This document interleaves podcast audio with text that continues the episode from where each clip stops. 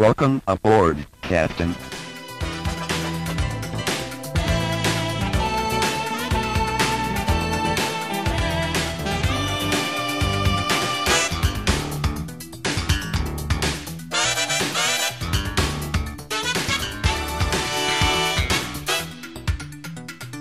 Welcome back to the Star Trek Minute, the semi daily podcast where we talk about and celebrate Star Trek for the voyage home one minute at a time. I'm David Stoker. And I'm Crystal Sal. Hey, Chris. Hey, Dave. Happy Friday. Yeah, you too, man. All right, let's get into it. This is minute number 27. Mm-hmm. this minute start, starts. This minute starts with Spock dropping the bad news about where and when humpback whales exist. And this minute ends with Commander Chapel demanding power for medical and emergency facilities. Yep, yep. It sure does. It does. So, uh, both both big, deep, deep breaths for both of us. Like, well, we were minute. talking. So before we get into the minute, we were talking offline. Okay. Um, and uh, I don't know if anyone's out there who we were talking last minute about the book Probe, which Chris schooled me on about. Uh, it was either a prequel or a sequel to the you know the whole you know the Traveler. Mhm.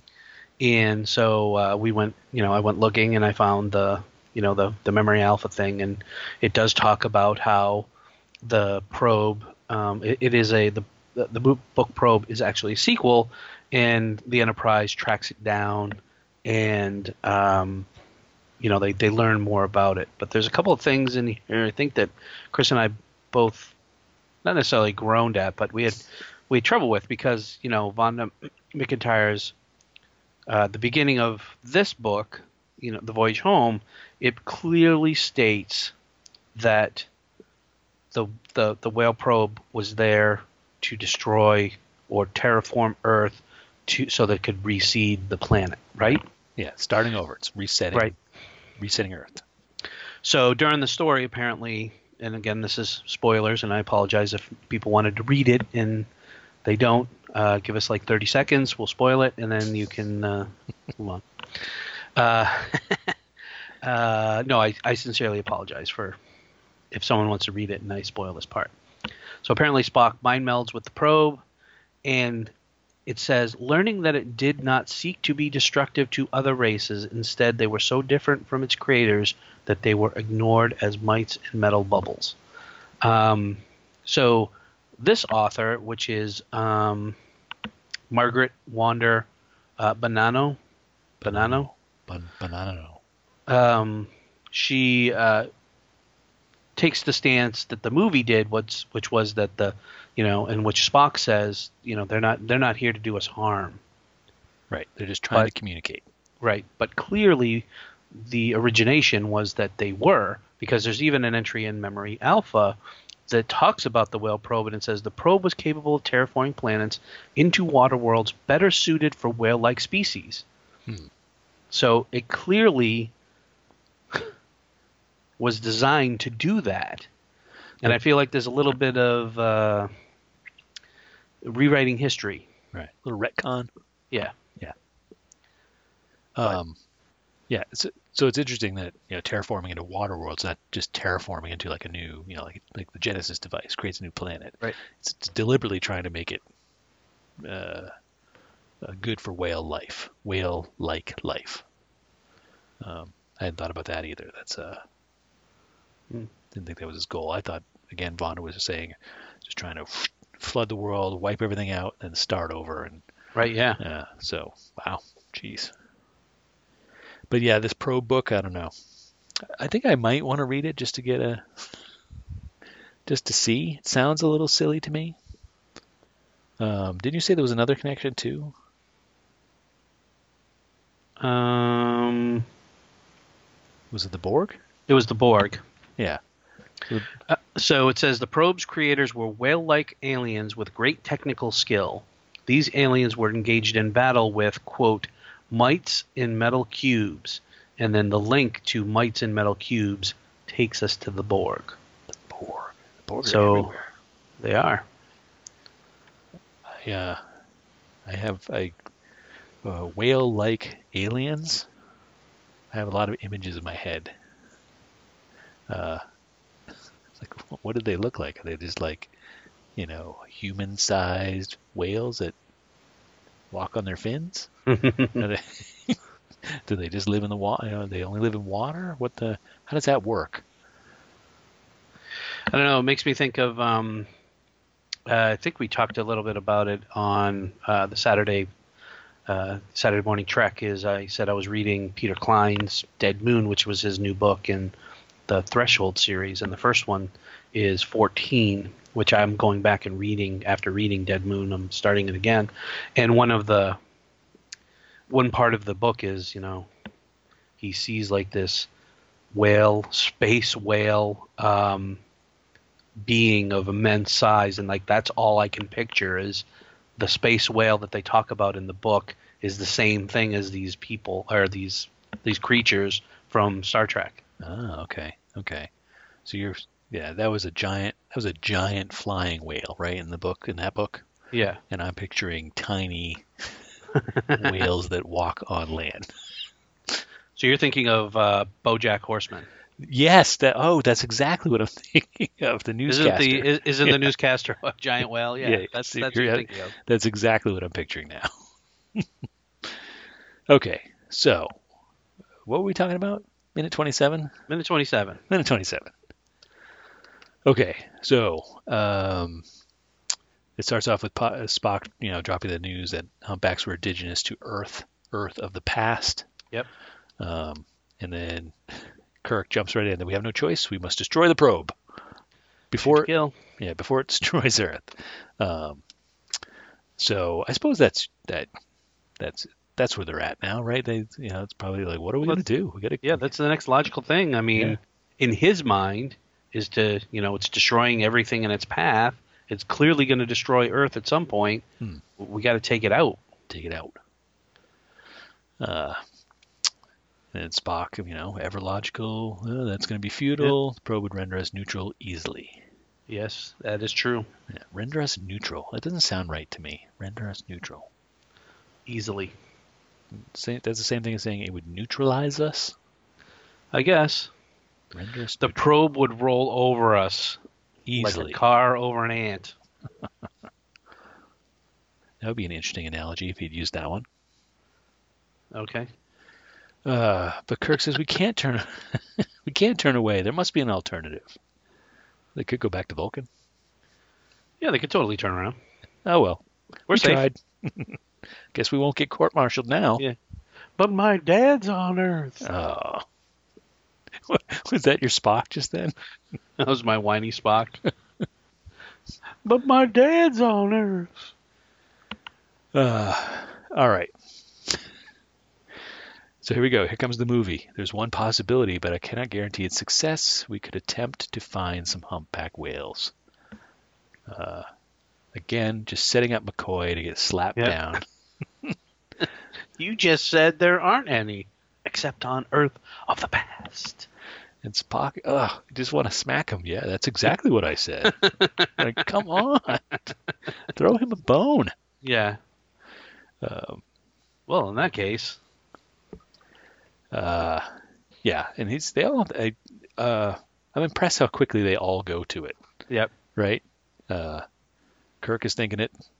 McCoy figures it out, uh, and then it, I, I find it interesting that he points at Kirk, like just you know, Yep. no, wait just a damn minute. He's not like uh, throwing that at Spock yet.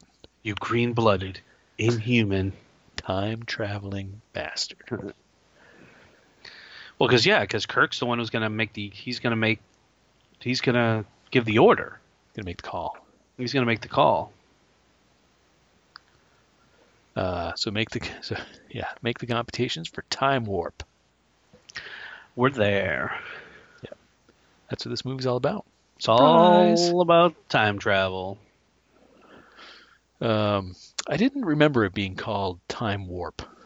Um, I, I don't. I don't. I don't remember, and I think you, maybe in some moment when we were talking about it, you had said something about it was tied to a one of the TOS episodes or something. Yeah, they had um Or does yeah, that come they- up? Or does that come up later? Uh, I think they mention it. It very come. It, I think they actually they the they reference it in, a, in another minute or two uh, that they had done it once before. Yeah. Um, and I forget what which uh which episode it is now off the top of my head. Um, uh, I just don't remember it being called time warp.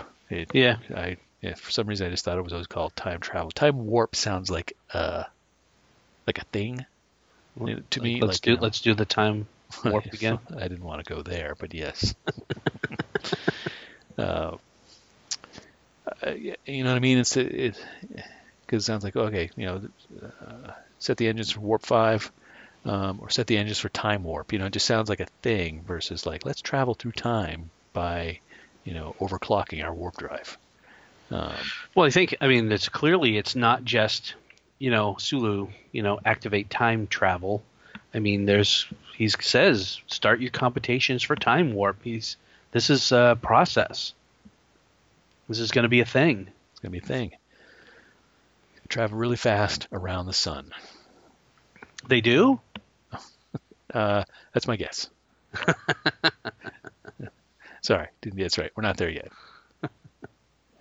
um, yeah, yeah. It makes makes you wonder, like, what what kind of computations does he have to run? I mean, is it is it about what you know eh, angle you have to? Again, I guess yeah, we can't talk about what they're gonna do. Um, I mean, uh, yeah, I'm sure it's all of all the variables. Like if they have to take a certain path, if they have to go at a certain speed. Um, to get up to yeah. 88 miles an hour. 88 miles 88 miles per hour um yeah i think that there's probably a lot that goes into it and you know kirk clearly he's on board he's trusting spock like as jerky as spock has been to him and to mccoy and to everybody else kirk still has the utmost faith in him that he's going to get this done Yeah, Yeah, it just yeah, exactly. He just uh, gives him the order. Um, doesn't look back, right? He's already on his way out. yep Um, yeah, I just wish. I guess I wish there'd been a little more conversation here. Um, because you want to you want to know how they do it. You want to know what goes into it. I do. I want to hear the nitty gritty, man. You know, does Spock have like a T square and his like drafting table, and he's like sketching it all out, Little, and little green visor. yeah, Uh, you know, can yeah. I mean, I assume he's got to include. You know, eh, you know, can a can a bird of prey is it capable of you know reaching the speeds they need? Does it have 21 gigawatts of power on board? all, all that good stuff. Um, what else?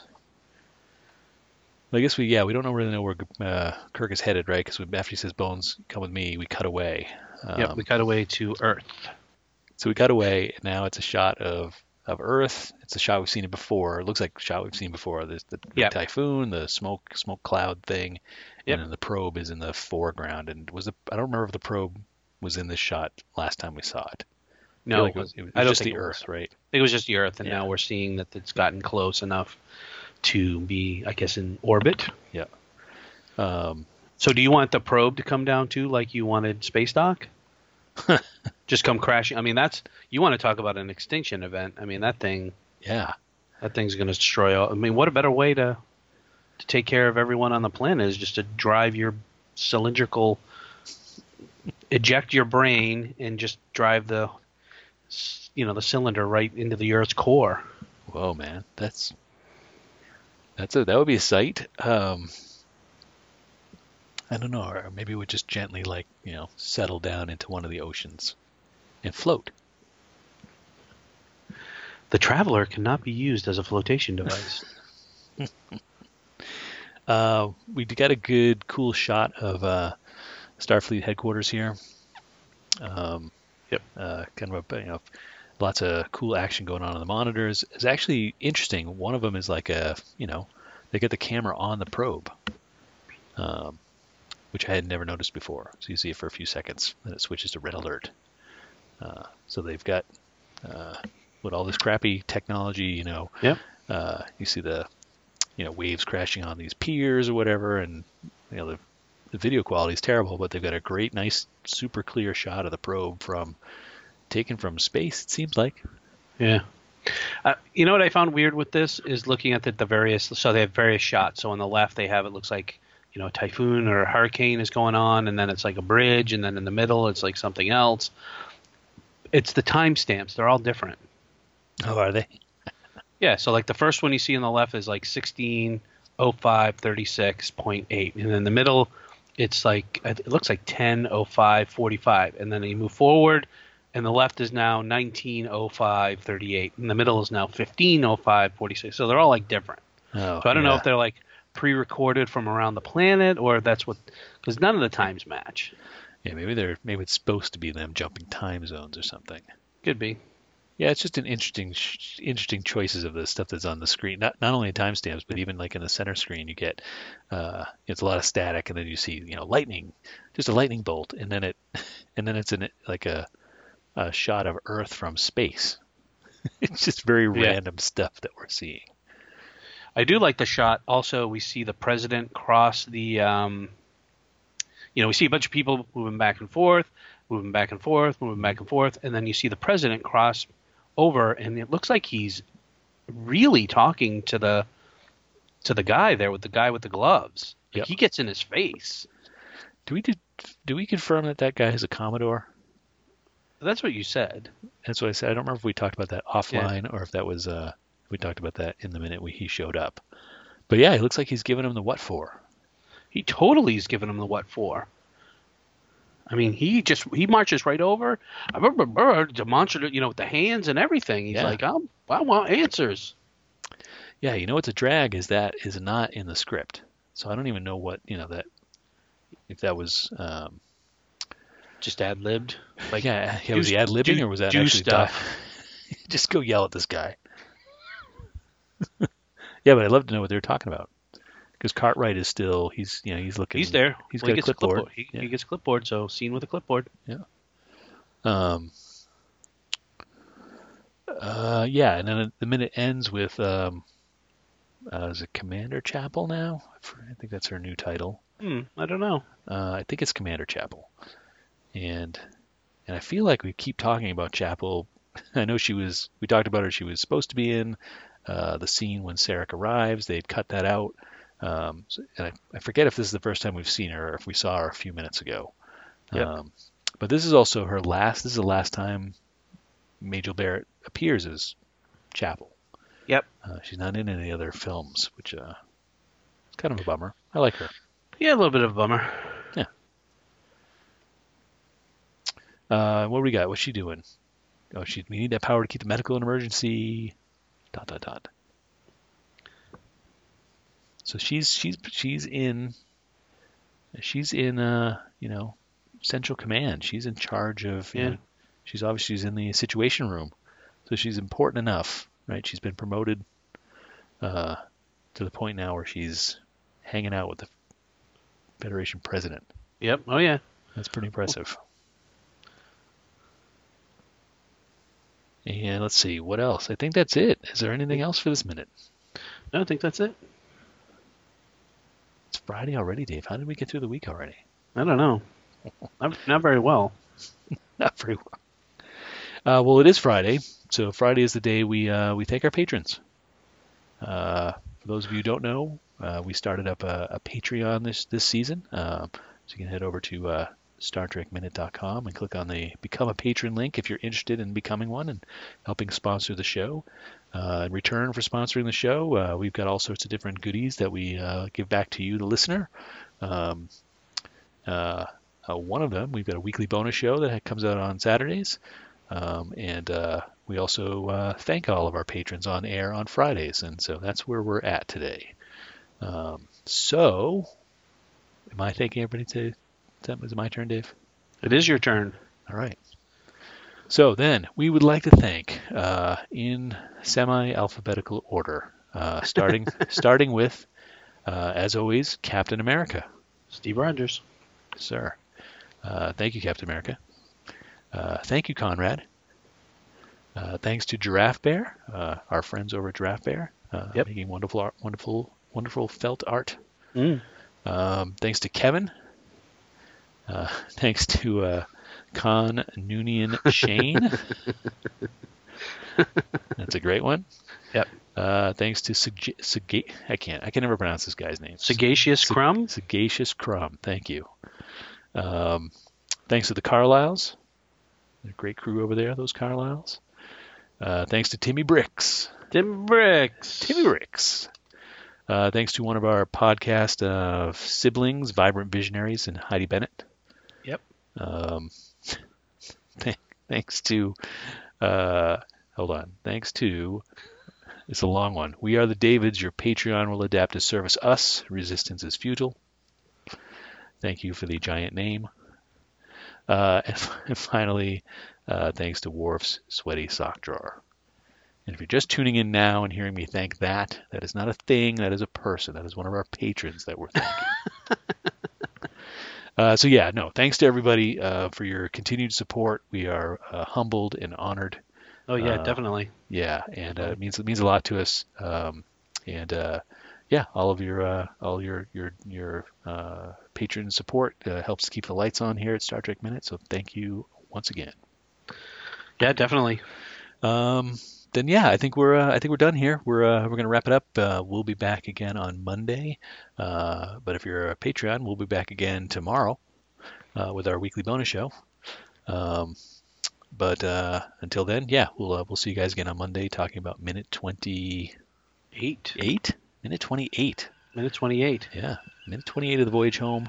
Yep. Here at the Star Trek Minute. Bye now. Goodbye.